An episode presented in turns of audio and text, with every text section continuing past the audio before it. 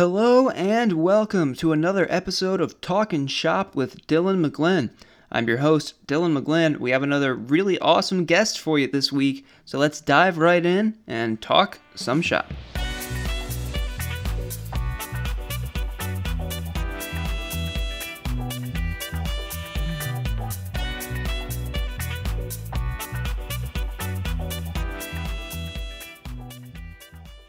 My guest this week is Tim Saccardo. Tim was a staff writer on the television series Community and currently writes for American Dad. He's also written for shows like Trip Tank and Vice Principals. Hey, man. Hey, how's it going? Nice to kind of sort of meet you. yeah, you too. Uh, thanks for doing this. I appreciate it. Oh yeah, no problem, man. Um, Nick, Nick and Joel said they had a they had a good time. Awesome. That's great. That's great to hear. Uh, so I can just kind of get right into it. That's fine. It's just question. Yeah, sure. I mean, I'm I'm not like the most experienced podcast guest, so tell me whatever I need to know, or just roll with it, and I'll roll with it too. Oh, awesome. So I kind of want to start by asking like how you got into into screenwriting and into comedy at first. Like, was there ever a moment where you realized that it was like the career you wanted to pursue? Um, I, th- I think it would be kind of like I didn't realize as a career until later, but it was just something I started doing. You know what I mean? Like I think I was just always one of those kids like, you know, we didn't have a camcorder, but my dad's friend did and whenever we were borrowing it for the weekend or whatever, I was like making a naked gun ripoff or trying to do like movie stuff or you know, like uh I I played with Legos and would build a city and try to have stuff going on with it. So I think I've always kind of like like making things and doing story stuff without realizing it really and I would make funny videos in high school. And if we had like a video project, I'd get super into it. But it was just like a thing. Like it was, it, it didn't seem any different than me liking to play little league or whatever. Um, and I remember like going to college, like literally not just going, but like being driven there by my mom. And I had the big thick course catalog, and I was like, oh, I need to like figure out what I want to do. Um, and I was just going through all the courses, and the ones that seemed cool. I'm like, oh, there's a television production course and there's this like film course, like just looking at things that seemed fun to me. Um, and I think that's when I started realizing like, oh, I guess people do this for like a job. Cause I didn't know anyone doing that when I was growing up. Everyone just had like regular people jobs. Um, uh, and so I think once I started taking those classes, it's like, oh my, this is like, this could be a thing people do for a living, you know? Um, so I, I guess that's, that's kind of the, the origin story. yeah, that's awesome. Uh, so then, what did you major in uh, when you were in college? Well, I majored in communications um, because I went to Boston College. Like again, like I did not go. Um, I didn't like choose the school that was best for me. I was like, we're just like I wanted to go to a college in Boston that was called Boston College. I went on a tour. The campus was amazing um, and, in hindsight, like now knowing what I actually ended up doing, like that was the exact wrong place to go to. Like it's very like you know it's a great school. I met some some fun people, but like I was always kind of like one of the few people doing the shit I wanted to do there. And I would like you know drag my friends along and be like, hey, can you sit in that chair and say this these words while I record you, and I'm going to put you in a video project. But there wasn't it wasn't like that kind of like everyone's trying to do it kind of thing. Like I, I I feel like a lot of people out here in Los Angeles, I met a lot of people who went to Emerson and like just speaking of like colleges in Boston, like that was like people were putting on plays all week and people were like making their own movies and stuff. Um, but in a way it was good because I, being one of the only people who was interested in that stuff meant that like it was maybe a little easier to like get equipment or whatever like whenever i wanted to to take a camera out from the camera rental place or the library or whatever like there wasn't too many people trying to do it um, but that also meant that like being a communications major was like it was me and like two other guys who liked doing what I was doing, and then like the football team and the basketball team because that was like the easy major. Um, and, and back, you know, before you could edit a, a, a, movie on your phone, like when when Avid systems were new, there were literally two on campus, and one was for every single communications or film major, and the other was for the football team to cut promos so like that was but i but i you know i worked my way through all that and and, and, and did learn some stuff yeah definitely um that's hilarious so how did you end up like uh breaking into the industry like what was your first like big break, so to speak? Well, my, you know, again, being like surrounded by people who had no idea how this industry worked, um, that was always just like, well, you could like work at the local TV station. I'm like, okay, yeah, that makes sense. Like, I, that's the closest thing to me. Uh, I grew up in Rhode Island, by the way, I should say. Um, not exactly, you know, Hollywood East or anything and uh, and the other thing was like internships. Like they're like, oh, like a lot of these places will like let you work there for a summer, and that actually was a thing like that did translate into the way the entertainment industry at least worked at that time. I think there's been kind of a, a reforming of the way internships work.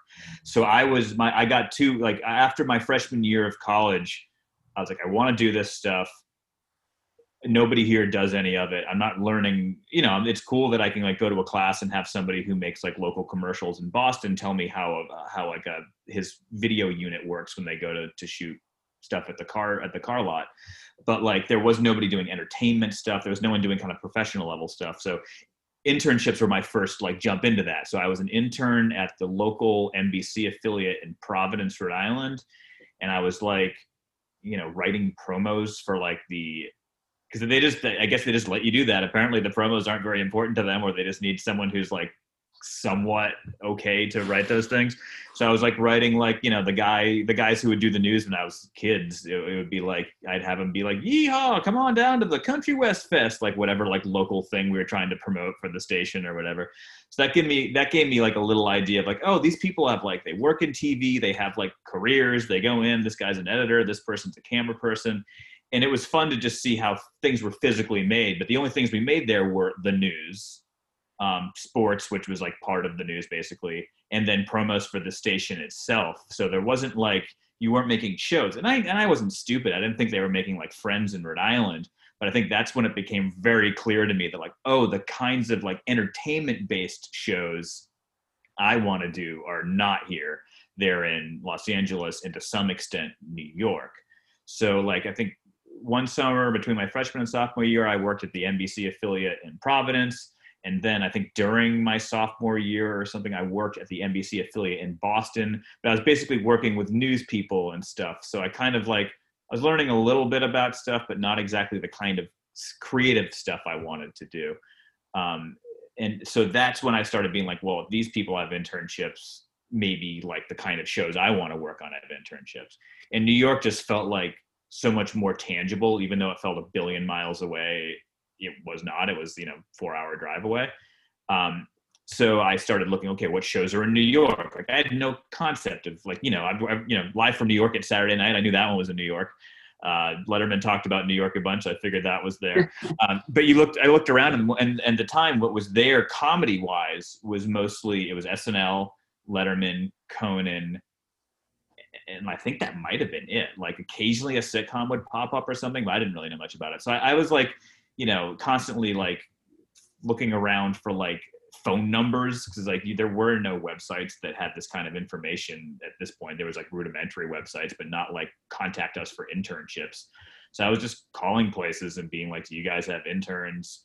et cetera, et cetera. And the thing that actually ended up working for me is I was watching uh, Late Night with Conan was like my absolute favorite thing. Like like Letterman was awesome, but it was also like my older cousins like Letterman. They they turned me on to it. Conan was the one that I was like, I saw this, and the next day I'm just like, why are you not watching this? You need to watch this show. It's all this crazy shit going on. It's smart and dumb at the same time.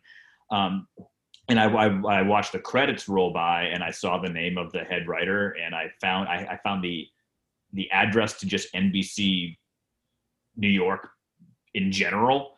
And I wrote like, you know, to this guy's name, his name is Jonathan Groff, uh, care of late night Conan O'Brien with Conan O'Brien, NBC New York. And I put this number and just figured it would never get to him. And, you know, however many months later, like I got a response from him. And it was, it, the whole question was just mostly just like, Hey, I want to write comedy. How do you do this? Like, uh, and, and he, you know, he wrote back some kind of some nice things and, and and said, hey, here's the phone number for the guy. We have interns in our show. Like if you'd want to come work here and see how we do the show. So I, you know, I, that that was amazing to me. I couldn't believe it. I called that number. I was probably like shaking, and uh, they they you know, gave me told me how to apply, which I don't remember. I'm sure it was by sending a physical piece of paper to a physical mailbox at the time. And uh, I got an interview, which was nuts. And uh, I remember, yes. Yeah, so long story short, I ended up interning at, at Late Night with Conan between my junior and senior year of college and it was just it was amazing it really was like you know i was still doing like i was like buying people dinner and like stocking the fridge with soda but just like instead of making the local news down the hall they were making like my favorite thing ever and you know i would we, we would all watch the tapings at like four o'clock and i would i mean i, I would be crazy i remember like i'm like i'm seeing this before i would have if i didn't work here and then i would go i was like saying the summer I got some some like a bunch of weird stockbrokers. Some like friend of my dad's knew had like a tiny closet room that they rented to me for too much money, and I would go home and I would watch the same show that we had in the afternoon. I was like, I can't believe it. Like I would notice the edits in it or whatever. So so that was the first. I'm like, yes, this is it.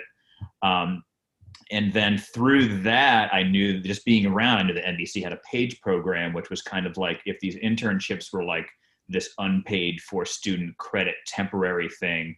The page program was like an actual thing. I think they gave you like 10 bucks an hour, which was nothing in New York, but it was something to like instead of nothing, which I was getting at, at late night with Conan. So I, was applying for that and trying to get into it. And, and after I graduated from college, I, I managed to get into the NBC Page program.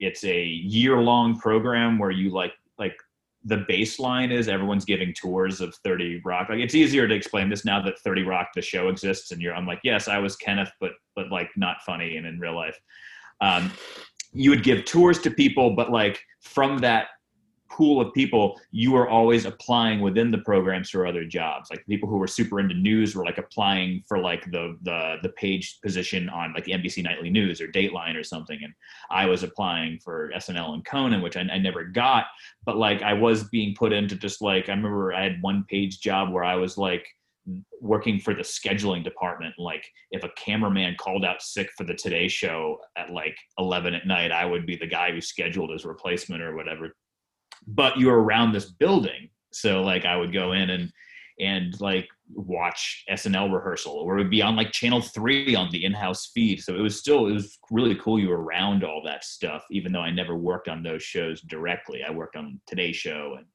and some stuff like that. Um, and then from there, because the page program is only a year, like it kind of like it has this expiration date on it. So you know it's going to be done at a certain time. So you're always kind of planning your next move, whether it's to get a better assignment within the program or to have a job waiting for you when they say, hey, your year's up. So I, I got a PA job. That was another thing where I was just like literally calling around phone numbers, just like yeah, I think I called Law and Order's production office and I was like, "Do you guys have any PA jobs?" Because there again, there was barely any comedy in the city at that point, and I just wanted like any television job. And some just like you didn't have to do this. I don't know why he did. He was a super nice guy. He goes, "You know, we don't need anybody um, but they're starting a new show called Deadline, Dick Wolf's company, and they might need you. So I forget the steps that I ended up getting that job. I was a PA on a one-hour drama in the Dick Wolf universe, and that was kind of my entry into like working into TV production.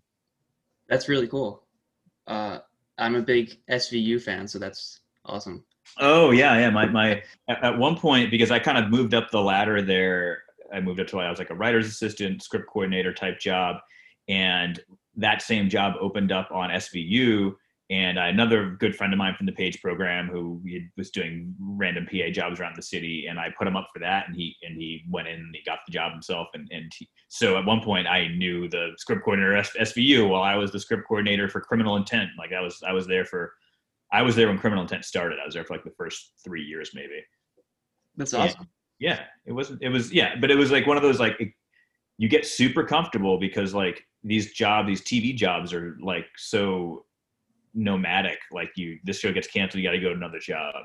And the what was interesting about law and order is because these shows were so successful and they kept getting coming back like you would see like oh this person's been on law and order for 14 years this person's been at svu for 11 years which is like the dream unless you're a young comedy writer because like i like I was like getting promotions and getting a little more money, which was nice because I could like live a little bit more like I could eat three meals a day in New York instead of two.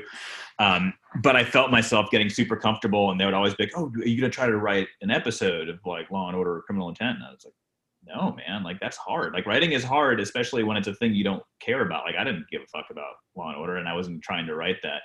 And that's kind of when I realized, I'm like, I can either stay here and kind of keep getting these promotions and like be like, yeah, you know, I used to be, I used to want to be a comedy writer, but now I'm like an associate co-producer of whatever, whatever at Law and Order because it was comfortable. Um, so before I, before you know, while I was still young enough, I that's when me and my friend, who was the script coordinator at SVU, both quit our jobs and, and moved out to LA for more like comedy opportunities.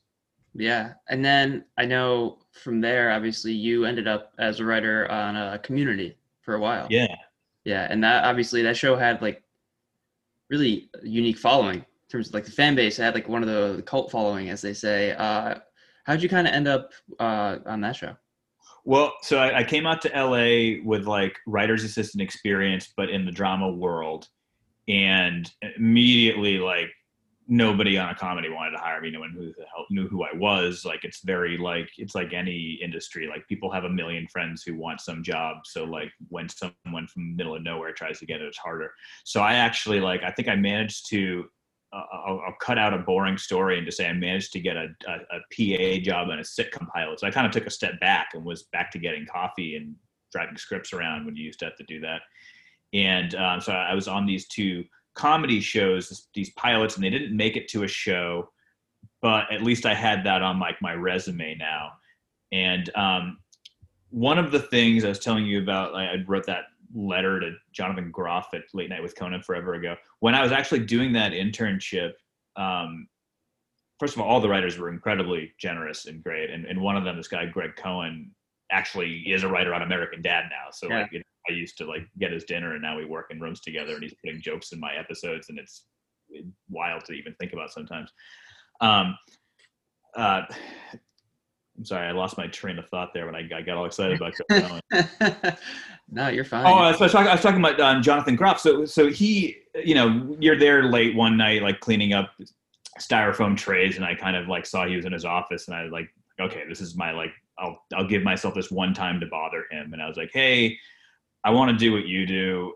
You see what I'm doing right now. It's awesome that I'm around here, and I appreciate you telling me. But like, you know, how do I get from here to there? And, and he gave me this advice that I pass on to everyone else. He's just like, well, you know, you it's great that you work here, and I, you know, we know who you are now. That's awesome. And like, you know, we know the receptionist, and we know the graphics coordinator. We know all these people. So you have like these, you know, opportunities. Perhaps like if we had a writing job, you'd know about it.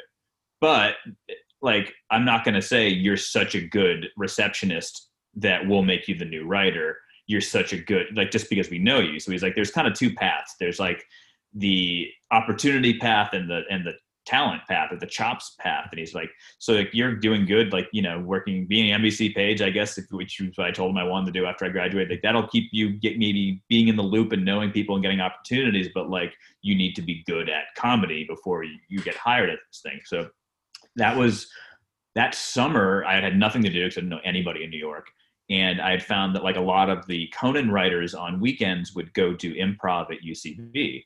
And I would go down there, and that's when I saw my as the first time I even heard of these guys before they had the Comedy Central show. And I would watch like all these long form form improv. It was their ASSSSCAT show, and it was amazing. It was so cool. And I was like, oh, okay. So he's like, yeah, you need to. He's like, do stuff like that. Like, go out and do comedy. Like, find your group of people that are your age and also doing stuff. He's like, when I was in Boston, I came up with all these stand ups. He was a stand up in Boston. I knew David Cross and this and that. And like, as my group of people kind of became more and more seasoned and started getting work, we, of course, they're going to say, who do you, who do you like to write on your show? I'm like, oh, I know these three people. Like, we used to like, work together when there was no money and we'd still stay up to 4 a.m. and I trust them with my, you know, I trust them creatively and all that stuff. So I, I would, I was trying to kind of like have those two paths going on. So while I was out here being a PA for, for sitcom pilots that didn't get picked up, I was doing improv at night. I was, I was um, doing improv Olympic, which was the thing that was out here they kind of invented um, long form improv in Chicago, and they had LA LA Outpost, and they were the closest thing to UCB in Los Angeles and then UCB decided we're in Los Angeles too, and they opened up a theater literally at the bottom of my street. I could walk there in five minutes. So it was like, all right, well, this is what I'm doing every day now. So I, would, I was either going to shows or I was doing shows and like writing sketch shows and learning improv and doing all this stuff and kind of like getting better at that level of thing.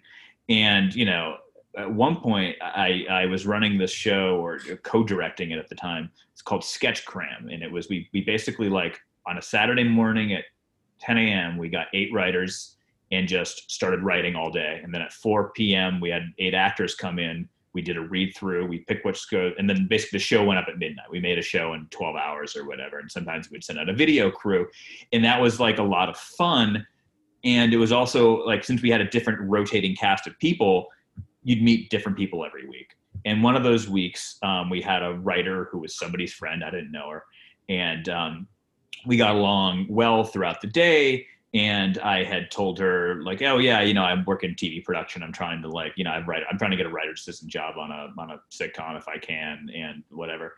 And that that writer was Megan Ganz, and she like a week and a half later, she's like, hey, I just met you, but I just started work on uh, a show called Community, and we need a writer assistant. I forget somebody left or whatever. We need a new writer assistant. And I remember you saying that you had that job or you had that kind of experience. So that was the weird thing. It was like this kind of convergence of like, because I had the writer's assistant experience from the jobs I did in Law and Order and these sitcom pilots, and then was working in the comedy world and someone thought I, you know, had the right sensibility.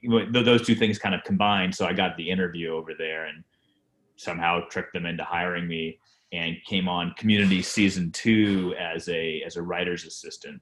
And um, you know my wife and i had watched the first season we really liked it. We thought it was awesome. So like it was like i remember like when they called me and told me i got the job i screamed like ah! Yeah i was like very excited. Um, so it was cool just to show up and like not just be on I, I, would have taken that job on any show. Like the shit i was applying for was it did not have to be a good show at all. So like to to to luckily be on a show that i really liked and really respected that meant that like i was just watching the people make it which was amazing. Yeah that's awesome. And i know when it came to uh, writing episodes for that show i've heard about like dan harmon's uh, like the story circles idea Mm-hmm. Talk a little bit about that because, like, from what I understand, it's not really similar to like the way any other show operates. Well, I'll tell you what's interesting, and I was just like we, you know, we all work on Zoom now. Like before I came on here, I was on American Dad Zoom, and we're breaking a story, and we got into this conversation about because someone brought up the Dan's story circle or whatever, and someone brought up some other thing, you know, because Dan's circle is based on Joseph Campbell's you know hero's journey and monomyth that kind of stuff. And we were kind of talking about how a lot of these things are just kind of different vocabulary for describing the same thing. Like like Joseph Campbell would say, like as you cross the threshold into what you know TV writers or dr- drama writers would call Act Two, it, you're going to the belly of the whale. Whereas like the Save the Cat guy, I think calls that section fun and games, and some people call that section the promise of the premise, and I've seen someone call it the movie poster. You know, if it's a movie about a a shark that boxes a whale, like they're probably going to start boxing in Act Two, but like it's all just different ways about talking about the same thing. Um, and I didn't have any experience writing on any other shows, so I just knew this. And wh- I think one way it was helpful was because everyone was using the way Dan talked about stories, it gave us all a shared vocabulary. So like when everyone was talking about these, like, oh, it's the magic flight and it's this and that, like it just meant we were all using the same words to talk about the same part of the story. So that was pretty helpful. And then, you know, also just I think I think he pays much more so much more attention to that kind of like a clean story arc than maybe a lot of shows do. It's not to say that some is better and some is worse. It's just the way it was. But like that's how my brain formed. Like the way Dan Harmon writes story and, and, and Chris McKenna was also a big force on that show, eventually running it. Like the way Dan and Chris thought about story was the way I learned to think about story because I was organizing notes for them or eventually when I was getting my chance to write episodes or got put on the staff myself, I was we were all just talking in that way. Um, so yeah, it, that was that was kind of like you know it's kind of a cliche, but that was my my writing college for real. You know, I guess the communications major at Boston College didn't teach me nearly as much as like two weeks in that room did. Yeah, that's awesome. That's really interesting. Uh, and then I know you mentioned uh, Chris McKenna, and obviously him and uh, his brother used to write for American Dad, which you write for now. Yeah. Uh, how did you end up there? Well, there's because of Chris, there was kind of always like a little relationship between those shows because I forget if if he went anywhere else before, or if he went directly from American Dad to Community, but um, you know, the, uh, we would hear he, we would know some of the same people because maybe we would be out after work and Chris would bring some American Dad people along. Or I remember in season three, we needed a few writers and Chris brought in um, this writing team from American Dad. So there was some back and forth. And like, I think some of the stuff they did at American Dad became like a little standardized at community because Dan had never written on anyone else's staff before. He's he's he'd written movies, he created things on his own, but there were some similarities between just the way things functioned workflow wise at community and american dad that i feel like i never talked to him about it but i feel like chris was involved in doing that. Like american dad um, always gave like a, a, episode to a writer's assistant. Like you you there's a few episodes a year that you're supposed to give out to freelance writers like people who aren't on the permanent staff. And um, a lot american dad was like very consistent about like giving the writers assistants opportunities to write those and community did that too. That's how i got my first episode. I was a writer's assistant and kind of after i had been around long enough and proven myself I, I, got an opportunity to write that which is like you know the biggest opportunity of your, your career when you're a writer's assistant. And also things like um, doing joke rooms like uh, american dad I, I won't even try to go into the story of why because i wasn't there. They called the joke room the cougar room and so, like, you have one room who's rewriting a story. Let's say we just had a table read on an episode, and you know, most of the notes have to do with just like, well, this character should do this here, or this part of the story doesn't make sense. So there's usually one story room that is like fixing that part of the script, like the, and that's usually led by the showrunner, who you know is Dan. And then a lot of times there's just kind of like these one little areas, like like, oh, that joke, we could probably beat that joke, or you know, that little stretch here, this all makes sense for the story, but there's no it's not funny so like you would kind of mark those areas and so that like the story room doesn't get bogged down on trying to think of the of the joke they can just work on the story you would you would have a room spin off and do those jokes and american dad that was called the cougar room and um, I didn't quite realize this until I started working on American Dad. But like, oh, we do this the exact way they do this at American Dad. Like you, you, this room writes 15 jokes for each area. You walk into the main story room and you like pitch them, you present them, like you say them out loud.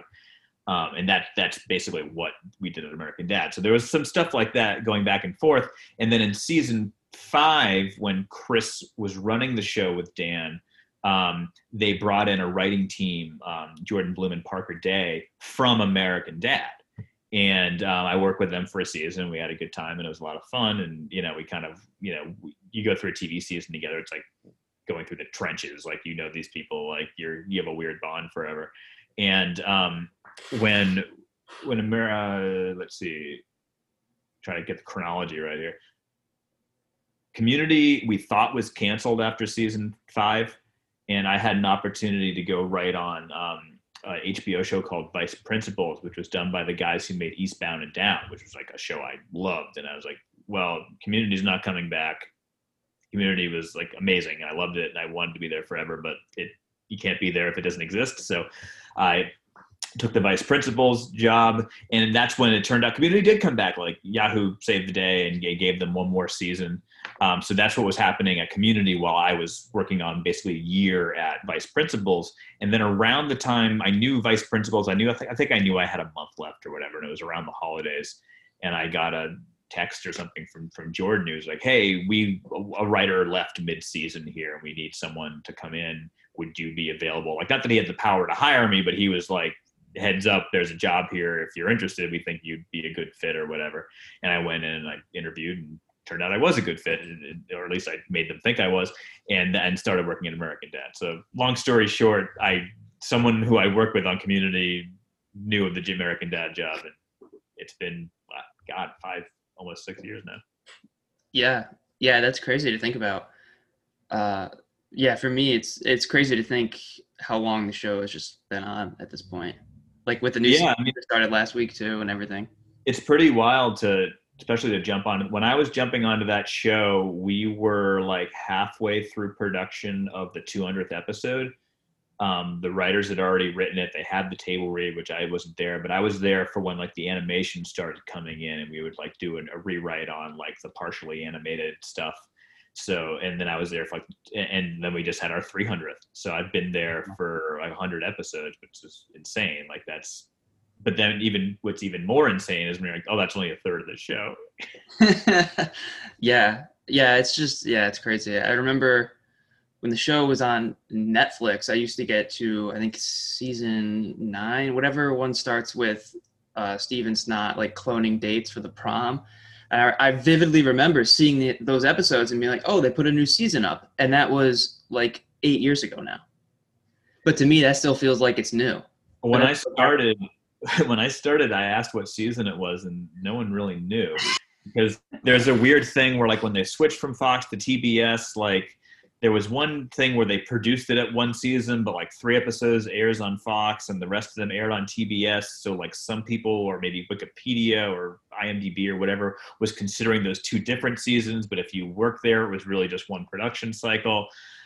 We were since we've become on the same page now, but like for a while, I was just like, man, these people make so many episodes, they don't even know what season it is. Like that's crazy.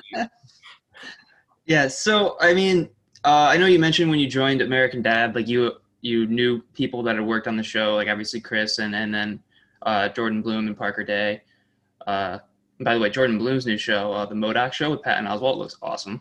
yeah, yeah, Very man. that. We've been seeing little sneak peeks of artwork and stuff Yeah. for two years at this point. Yeah. Uh, but anyways, so when you joined American Dad, like how familiar were you with the show? Like, had you watched it at all before? Very, very unfamiliar.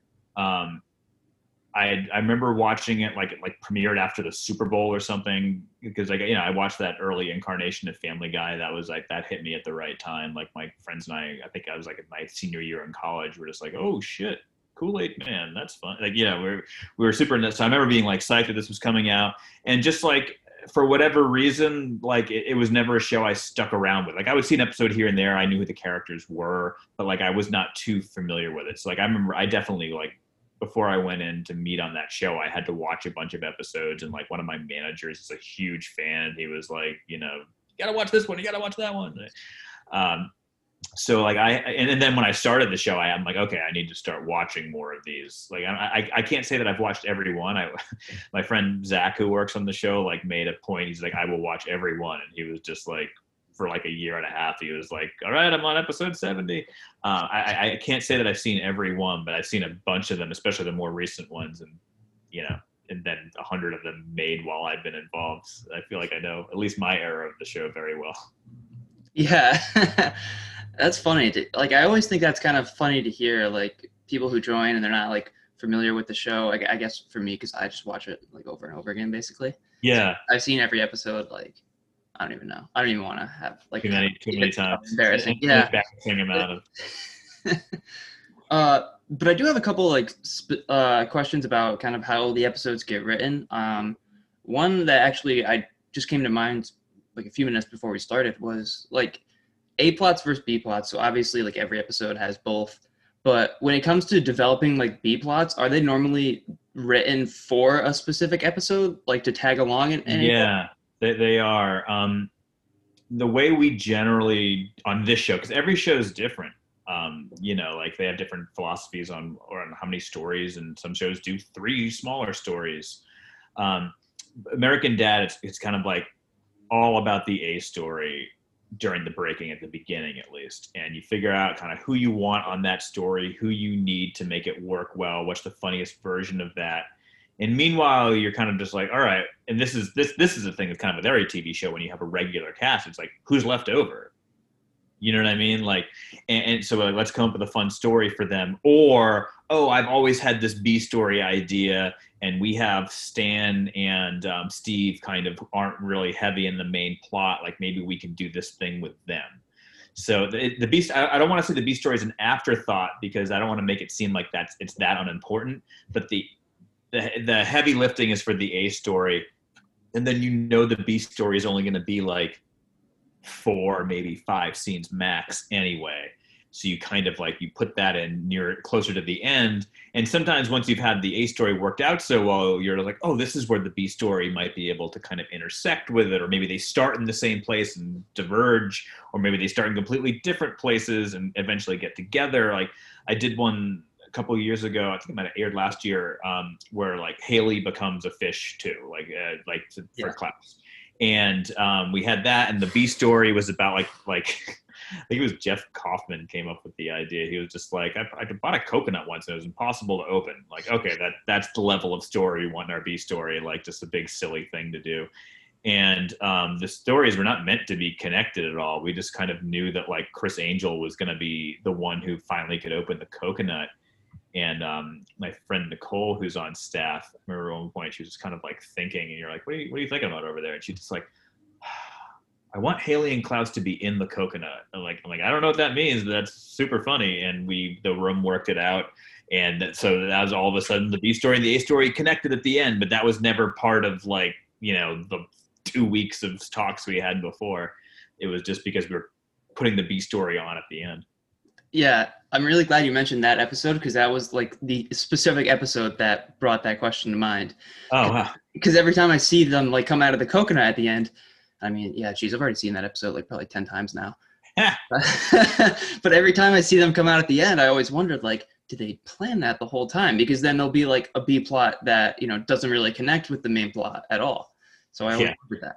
Well, uh, when, you when you interview Nicole Shabtai, uh, tell her, tell her yeah, thank her for because yeah, that that was the that, that, again like some things like that happen a lot, or or sometimes where it's just like, all right, we this A story requires that like that like Roger and Francine are the only two people in the house. So we need to figure out a B story that gets everyone out of out of town or whatever.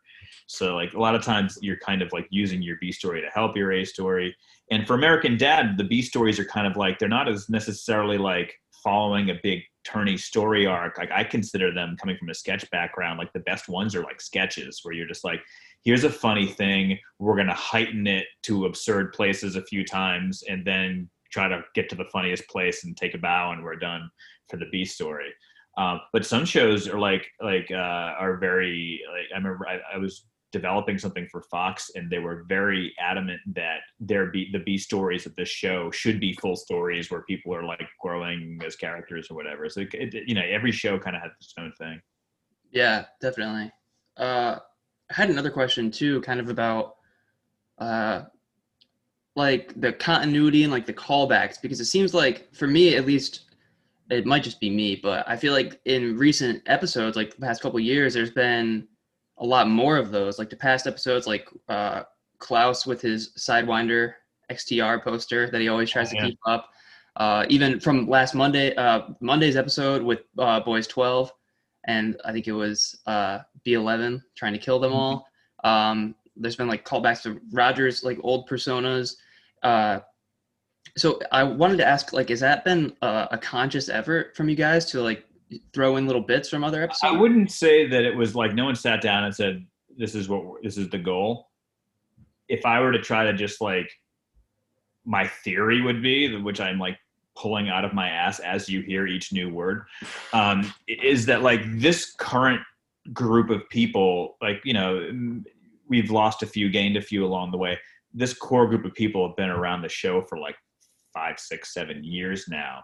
And we're all very familiar with things, and we always like you have like these inside jokes, and you like all have your favorite little bits that you can't believe got on or that you're excited about. And another thing was like we're very big into like world building. Like we were like, oh, we wish we had like more characters that we came back to. Like I think the early show seemed to kill off a lot of their guest characters, like at the end of the episode, like for a joke or whatever. Um, so for whatever reason, I think it's just because we're all we all have like a similar level of familiarity with the same stretch of time in the show, because all these callbacks are probably from the time that we wrote on the show that it just kind of starts coming up. So it's just like, well, you know, if we're gonna be in Klaus's if we're going to be in Klaus's alcove and he's going to be decorating it, well, he might as well be decorating it with this thing that we already know is his prized possession, the Sidewinder garbage truck poster. And you know, like if if if if Hayley's friend is going to be on this date with her um, with a new smart boyfriend, well, might as well be Danuta. Like we have Danuta, she's in the world. But I think that that's kind of what we're doing. Even though I don't think anyone ever made a statement that we will start doing callbacks now or we'll bring back characters more. Yeah. Yeah, I know lots of people love Danuta. She seems to be like a fan favorite. I think mainly because of the scene where Klaus tries to call it. Oh, of course, that's I that's ridiculous. What? That's one of those ones. A lot of times, like we have our favorite jokes, and like maybe no one ever cares about them, or like th- that was one where we loved it, and it turned out a lot of other people liked it too. It's like, oh, cool. Like that's. I'm glad everyone. do you have the money? it's so fun. Yeah, so good. Uh, yeah, and then kind of speaking of uh, obviously, you know, she, uh, Danuta seems to be like a fan favorite. But speaking of like the fan opinion at all, is that something that you guys like ever keep tabs on or, or try to look we out? look into stuff here and there because, like, honestly, like it, it's just funny that some people care about what we do all day to us. Like, you know, like I, I, I get it. I'm a, I'm a fan of shows too, and I and I get into it. But there's something that's like, oh man, like they're talking about um, Tuttle or whatever um, I, I, wouldn't say it steers us in any way or that we're playing towards that but like we we do look every once in a while or someone will say like oh hey man like they're like they're your bit from your episode's like a, a gif now or whatever you know like we definitely check in it's fun but i i don't think we we don't spend too much time there which is probably for the best like you can't you know you you you, you then you probably get stuck in like some sort of fan service loop yeah, that's a good point. Uh, and there was there was one specific episode uh, that you wrote that I wanted to ask you about, uh, yeah, and it was uh, fantasy baseball.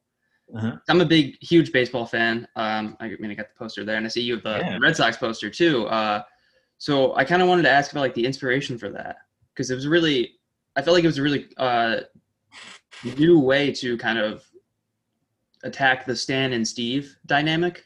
Sure. Um, well, let's see first of all, I'll just say the way that American Dad is run, and I can only speak to the time that I've been on it. Uh, Brian Boyle and, and Matt Weitzman are our showrunners. They're very good about like letting you bring your ideas to this and it might just be because there's been 300 in there like like any idea any new idea is a good idea or it might just be a philosophy they had i never asked them. Like you get to make episodes about things that you want to make episodes about like um i never felt like i was being deprived on other shows but like a lot of times on community it would just be like we've been working on this episode 12 it's going to be this. Um, tim you're writing it which was like at the time i said awesome i can't believe it this is great um, but uh, with American Dad, is a lot of times you come in, and sometimes the, the, the sometimes you come in with like not much, and the room kind of gives you an idea, or sometimes you come in with a world. But a lot of times you get to just kind of. I feel like living in this world. I feel like doing a thing. Or here's a word. I, I know a lot about baseball. Let me use all my useless baseball knowledge for a thing, uh, for an episode and that was that one. So like all the episodes of American Dad, like I get to do all the things I like. Like I we I just did. I'm a big skier. We just were halfway through an episode about skiing. I, am a huge Phish fan. The episode of mine that comes out in a couple weeks is is a, based on that world.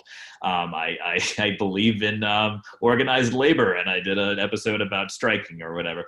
So that's where that started. I was like, oh, I want to do a baseball episode. It'll be fun to just like animate that world. And, lot, and stuff like that like baseball and skiing and like kind of big world stuff like when you're on a live action show that's like yeah we're not gonna spend a billion dollars to bring the camera crew to the mountains to snow or like we, we don't have the money or time to rent out a baseball stadium but animation you can. So I, I forget where it came from exactly. I think I figured because Stan is so, you know, Ameri- American apple pie kind of guy and baseball is the national pastime, he would have this respect for it and like it. And there's a general idea, which is true, unfortunately, that like younger generations care less and less about it because there's just more options. And it's kind of like, you know, like your dad's thing or whatever, maybe. Um, so like that might be a good thing where like Steve kind of like somehow gets involved I forget why I came up with that he was a really good umpire. I don't know. But what I'll tell you is that the the the, the Dungeon Dragons layer didn't come on it until halfway through the break, and I think it was Jordan Blum who who uh, who came up with it. He's like, "Oh, what if the reason Steve is a good you know umpire or whatever is because of the way he does things for Dungeons and Dragons, like he's like a showman or whatever. Because I was kind of always picturing like, oh yeah, this Naked Gun Leslie Nielsen kind of like show off umpire, and he grounded it in that character, which was the, which probably helped the most. It was, it was like, okay, Steve, of course everyone believes that Steve would be so into Dungeons and Dragons that maybe he's the envy of all his friends and can like he's the best DM. Um, so so that, that that's what kind of made that one go in that direction, which which gave us we wouldn't have had that third act if we didn't have the Dungeons and Dragons thing, where he basically like turns baseball into an insane Dungeons and Dragons world of, of stuff. Yeah, yeah, I love that episode. Uh, and I'm really glad you mentioned Phish because I did want to talk about them too because I'm also a big Phish fan.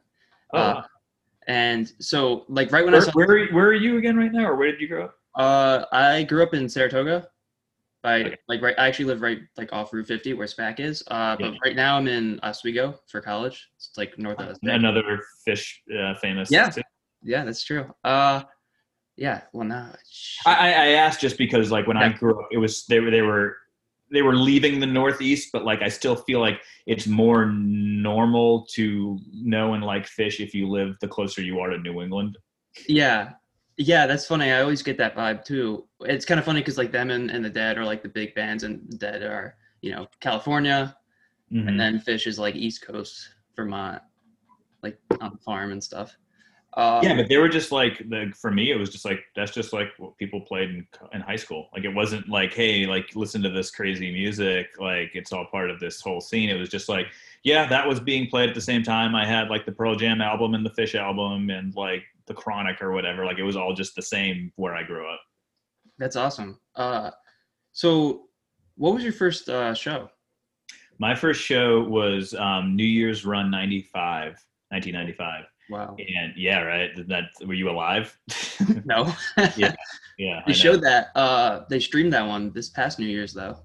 They did not stream the one I was at. I, I, oh. I was at um, the 28th, so it was the oh, you know okay. usually the four night run. I was at the first of the four night run, and that was all. that was back at the time when like a I did not get the concept of going to multiple shows, um, and did not have the money to do that if I wanted to. Um, so like I remember I went to whatever the place you bought tickets was at the time, and I was like, oh, which one of these will I go to? And I think I could, I could make it on the 28th. It never occurred to me to go to both. Now I'm just like, why don't you go to all of them? Um, but that was also where I was just like listening to albums and listening to songs. And I remember I would go to shows and I'd want to hear as many songs as possible. I didn't quite know the the improvisational aspect of it yet because everything I had was like, oh, it was a mixtape that somebody made of songs off albums, or like I have this album or that album. I didn't like I didn't have people passing tapes around or whatever, and a live one had maybe just come out or something. Um, so yes, yeah, so that was my first single single show. That's awesome. Uh, I know for a lot of people, they have like particular shows and particular jams that they always go back to and like listen to over and over again. Um, I definitely have more than a few of them. Like, are, are, there any shows or specific like jams like that for you? That you oh yeah, yeah. The top top top of my list was my so my first show was that show and then my next shows were the Clifford Ball, oh, um, which was awesome because I got to hear like you know a huge chunk of the catalog. Um, and then after that, my next shows were the Great Went. Like this was like like I said, like maybe they'd come through town, but I didn't have the money, or like I didn't re- like oh I just saw them last year, and, and that was before I kind of realized like oh you can go to a bunch of these and it's a different experience every time. Um, so I went to to Great Went and the Great Went, the gin, bathtub gin is that's my top one. Yeah. when I, I listen to that, like when I'm running or something and get all excited. Yeah, that is, uh, I mean, yeah, that's like an all timer. Yeah. It's, yeah. What, what, what's yours? I got to ask. Uh, some of yours. My number one would probably be uh, Reba from Halloween '94 in Glens Falls. That was a tape I had. I can actually picture. I used to like draw like probably while I was listening to music, just like doodle on the tape. And I, I like it was a Halloween show, so I had like a black marker and an orange marker, and I was like drawing on it. And like yeah, I listened to that show a lot. Yeah, the White Album show. Yeah. Yeah. Yeah, that was yeah the first Halloween show, and I've always like had uh, I guess I've always been more inclined to that show, I guess, because it's like a local one for me. Oh yeah, Saratoga. Uh, and it's kind of funny to like read the details and stuff about it. I think the show started at ten, so the encore didn't end till like three in the morning. And it's just like they would never let that happen at that arena now. No, no, and I'm wondering if they even quite knew what they were getting into. No. first of all, it's a three set show, which is already super long, but then the yeah. White Album set was like two hours plus just because of the length of the White Album itself. Yeah, yeah, that's uh, yeah, that's always the one I go back to. Uh, and yeah, the White Gin I've listened to probably a hundred times too. Yeah. Um, I like watching the reaction channels. There's people who like on YouTube they'll react to Phish. so it's fun to like listen to a jam that I've already heard a hundred times and watch them react. Be like, oh, just wait till you get to this part. Oh, I should start doing that. Um, although part, part of me is just giving me PS, PTSD because like I learned long ago, as many of us should, that you can't just sit somebody down and play a thing and like look at them until they're as excited as you are. It just never ends up the right way. yeah, I took uh, my last show I've been to was New Year's, uh, the last New Year's show, 2019. Oh, nice. Uh, and that was my buddy's first show, and he knew like nothing about him.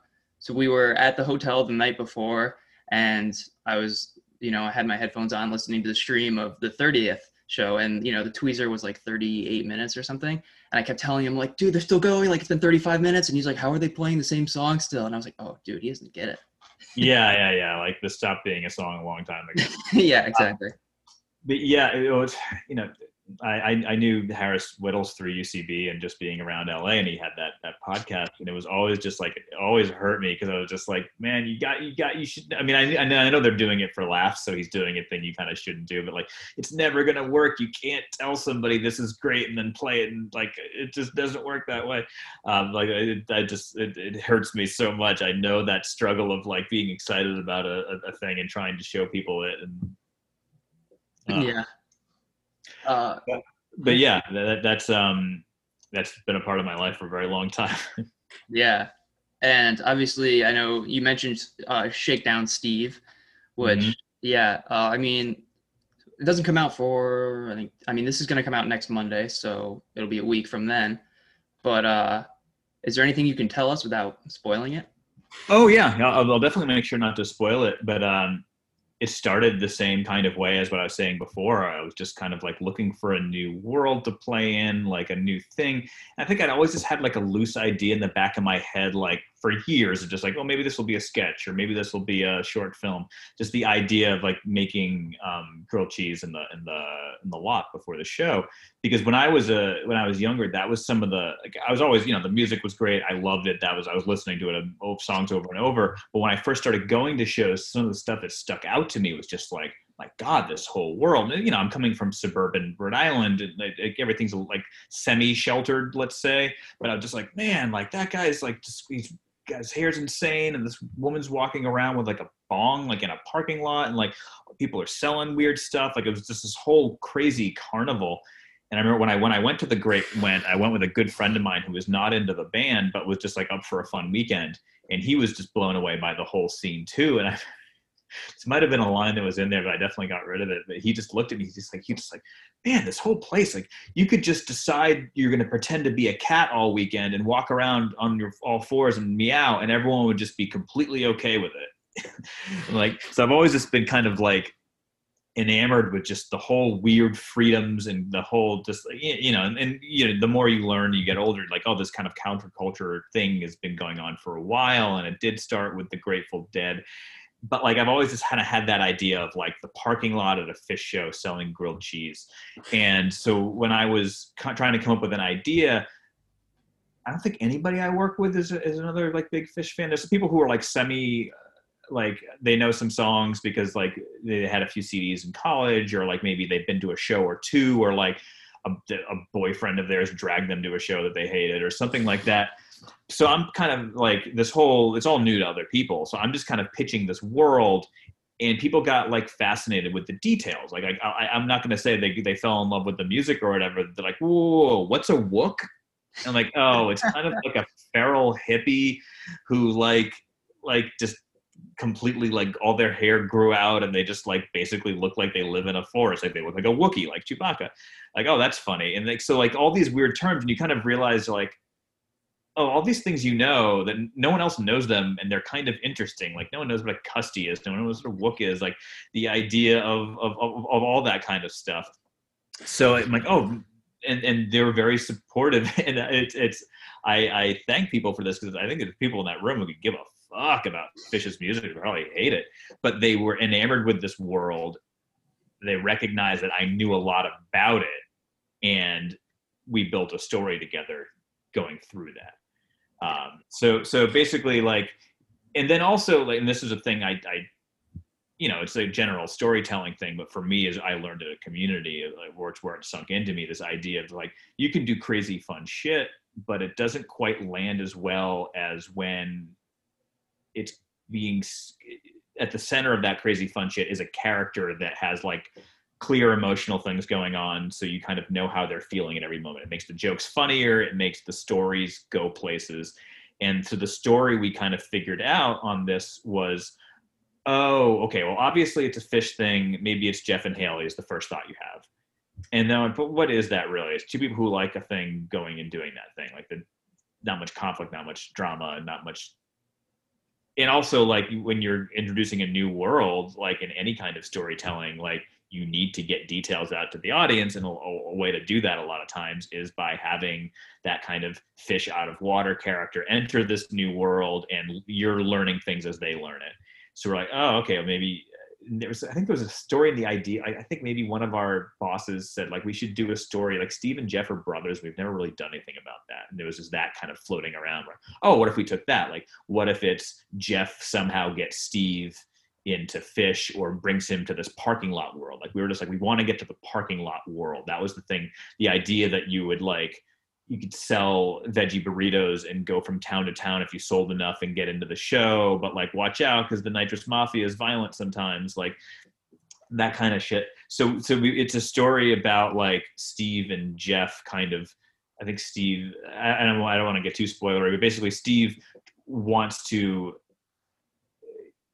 become a, a real brother to jeff they want to have that brother dynamic and through that Jeff takes him to his first like Phish parking lot experience, and um, and, and Steve kind of is enamored with it as as as I was, and kind of goes on tour with Jeff and has adventures within that world. That's awesome. That sounds yeah. awesome. Yeah, it was super fun, and there was a lot of just like, all right. I mean, I'd already kind of like as as a lot of Phish fans who are writers do, snuck some things in. Like I had, I got some Phish references in the community and this and that, and but this was just one of those ones. Like I had things that I needed to get in this, and I wanted it to feel like I wanted it to feel like authentic, to to at least just like oh this guy is not just writing about it like oh he read an article about what Phish shows are like and he put a bunch of tie dye on people and they all like spun around and did drugs it was like I want to have these specifics that are just like if you go on tour, if you've been to Dick's for the last eight years, like I have, like you're just like, oh, I know that. That's right. Like, oh, that's funny because, like, yes, the Nitrous Mafia should be the villains, and they are, like, eh, that kind of stuff. So I had a lot of details I wanted to get in, just like plot wise, and then also just a lot of just like oh well if there's going to be a bunch of bumper stickers on that van then here's 20 of them. I'll write them out for you and they'll just be fun things people can find along the way hopefully like i tried to put a lot of little i wouldn't even say easter eggs because i don't want to congratulate myself on hiding them so well. I just put a bunch of fun shit in there and hopefully people will see it and like it. Yeah that's awesome. And I, i'm i mean the idea of it like primarily being in the in the lot is super appealing uh, to me because I think it's like it's relatable in the sense like like you said like people you know might not be into the music but if they go to the show and like they see the parking lot like at least everybody that I've dragged along with me has been like blown away like cuz I used to work at SPAC in the parking lot and for oh. so yeah so for shows like Phish and like Dead and Co and Dave Matthews and stuff like people show up like the people who have been traveling on tour, they show up at like five in the morning and expect you to let them into the the parking lot. So we would like assign a crew to show up at like 6 a.m. and open the gate, let all the vendors in, let them set up, and then shut it. And, and that's always been a thing. Maybe you can answer questions for me now. my friends and I have always been like, man, like there's always this like well-defined area for for Shakedown Street where all the vendors are. I'm like, that must just be a thing they work out with the venue, I guess. Like it just it's it's it's like in, in a chaotic atmosphere where everyone's just kind of literally rolling with it and improv improvising where they're parked and how they do it. That's weirdly the most organized thing is that there's like this like defined downtown area of the parking lot. Yeah, yeah, at SPAC. I mean, I don't know how it started because I I didn't start working there until 2016, but um, yeah, they have like the first uh, well on the west. side. have you ever been to SPAC? I've been to SPAC, but not for a Phish concert. I think I saw like a a, a classical show there with my aunt once. yeah, uh, well, they have like the two parking lots. The one where uh, where Shakedown is is across the street, and um, it's the first like four or five rows are all paved and then everything else is grass so those paved rows are where shakedown goes so they you know um, so a couple of times i got assigned to like show up early and we let them in and they'd all set up there and then all the other people who just come in with their cars would park on the grass. It's just always wild to me that the venue even lets that happen. I mean i guess that's part of like if they didn't let that happen they wouldn't get the show. Maybe that's something they work out with the band's management or something but yeah like, yeah. I always yeah. I always figured it was just like, uh, well, if people keep showing up every year, like we might as well let, let them in, and make some money. Yeah, yeah, but just the organizing of it, like it's just like it's not like it's three cars in a row that are selling like food and clothes, and then like five cars that aren't, and then like someone selling pizza again. It's just like no, this street, every single car is selling crystals or books or whatever. Um, yeah and then sometimes when you go to like the the the shakedown at dick's was just massive. It was so big. It was like five rows of of cars. It was it was a whole city. Yeah it's awesome. That's i mean yeah that's my favorite part and i love working the shows because since like people always come the parking lot always gets filled up so i'd always get off early and then i'd just be able to walk around shakedown before the show oh so was that the idea like as soon as the parking lot was filled your job was done for the day you would help yeah cars yeah, so that's why I loved the big shows because the parking lot would always fill, and then I could just leave and do. Yeah, that's, that's not bad. Yeah, and then the same thing with the with the festivals too. Like I've probably been to four or five of those, and and, and, and Dick's being a semi festival in the way there was a campground thing, that was always amazing to me too. Just like, oh wow, this kind of like tent city goes up for three days people are literally like filling swimming pools people have like massage chairs like people this guy's got a movie theater he made like I, I, I love that idea of just like everyone shows up the city shows like you know it, i remember at the clifford ball they're just like there's like 90000 of us here. We're officially the biggest city in maine or whatever for these for this temporary amount of t- days. And then it all just goes away. It's it's amazing to me. Yeah it's crazy. And it's always funny to for me when I tell people about like festivals like that, Clifford Ball or you know Great Went, like oh they get 70,000, 90,000 people to show up. And and all, like people that I tell who've never heard of the band, they're like they have that many fans. Yeah, it's it's, like, wild. Yeah. yeah, I mean especially during that time because they were you know growing at their regular growth rate and people who really liked them but then also kind of became like a flavor of the month like pop pop culture wise for a little bit so like in the mid to late 90s like yeah you could probably get a hundred thousand people for a festival um, now I don't know that you could, but like I also don't need the forty thousand people that are there just to like get fucked up. Like I don't. I it's nice to have everyone there. Like when you go to Dick's, like the only people who are there are, like love this shit. So you know. yeah, yeah, exactly. Uh, and it kind of uh, speaking of like the reaction videos I was talking about, there was one. Uh, it was one of the New Year's gags. I think in like the last five six years. Uh, so it was at the Garden, and like video starts and guy pauses it like two seconds in, and he's like, "I just want to say, like, I had no idea they were big enough to play Madison Square Garden." I was like, "Dude, they've been playing it every year." Played like thirteen out of fifteen nights. yeah. Um, New Year's Eve, by the way, is kind of like the one big tradition I that's still on like my Phish bucket list. Like I've been to Halloween shows, I've been to festivals, I've been to this and that but I've not managed to make it to a New Year's show. And uh, just the timing hasn't worked out. Or, or, also when I was younger, I was living in New York, like I said, for like four or five years. And like I would do mail order and just never got the tickets. Like I've walked around Madison Square Garden on the nights of shows looking for tickets more times than I can remember and just struck out every single time. I, I didn't have that network of like friends now. Like now I know so many people who are fans that it's like I feel like I can pretty much get into any show if I talk to enough people and someone knows a guy who knows a guy or whatever. Uh, or also there's like the StubHub route now, which wasn't really around then. But yeah, one of these days I will get out to New Year's. Yeah, yeah, it was funny because uh, New Year's 2019 was my first New Year's show. It was my first like non-regular show. It was only my fifth one. I've only seen five shows total. Mm-hmm. Uh, what was your first show? Uh, the first night of Albany 2018, and then I saw both nights of SPAC 2019, and then New Year's. So those are my five. Uh, but yeah, like I entered the the ticket lottery and I won two tickets first try. First time I ever entered it for New Year's. I heard if you only enter one night, like you have a better chance of winning. So I only put in for New Year's Eve, and I got two tickets, and I was like, whoa, okay. That's awesome. Yeah. So it, yeah, it worked out nice. Uh, yeah. One one of these days, I want to get out to that. Yeah, definitely. Hopefully this year. Crossing fingers.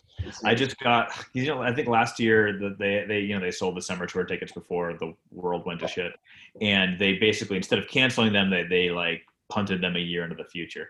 And I just got an email from the forum in LA just being like, You're going to Phish. We're printing your tickets in June. I'm like, I am not. This is like some automated system that's happening. Yeah. Um, that they're like sending it out. And yes, of course, a couple days later, it turned out it was just some automated thing. But for, for like a split second, I'm just like, they're going to play an indoor show in LA during a pandemic? No. but hopefully, uh, you know, New Year's 2021 or 2022 would be nice to, to get yeah. back out. Yeah, that'd be nice. And it's funny you mentioned the forum shows because there's people on like the Phish Reddit page who've been posting that. They're like, "Oh, yeah, me my tickets. Like summer tour's happening," and they're like, "That's not what it means." But okay. No, no, it means that like someone set a set a date on some reminder function one year ago. It just like you know someone forgot to turn it off.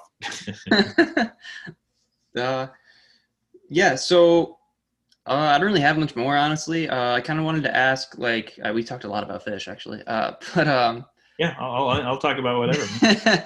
uh, but I mean, like, when you look back at like your career so far and everything you've done, like all the shows you've you've worked for, are there any like favorite memories or, or moments that kind of stand out to you? Yeah, I mean, it.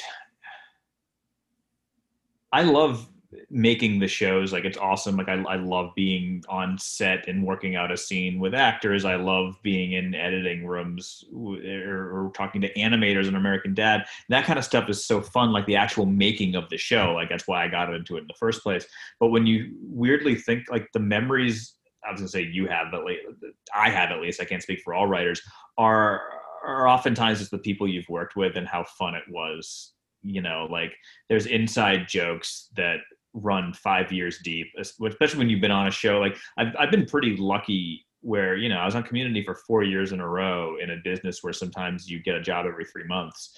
And I've been on American Dad for five or six years. So like, you know, these people and like, we've, American Dad, we've like been skiing together in Utah. We went to New Orleans together and like saw jazz music. Like we eh, we've gone places and done things together. And and and and maybe i'm just like get, getting to be like an old softy but a lot of the memories i have are just like having fun or just like laughing your ass off in a joke room with friends writing a thing that you know will never make it on air. That's awesome. Yeah. But as, as far i'm trying to think of just like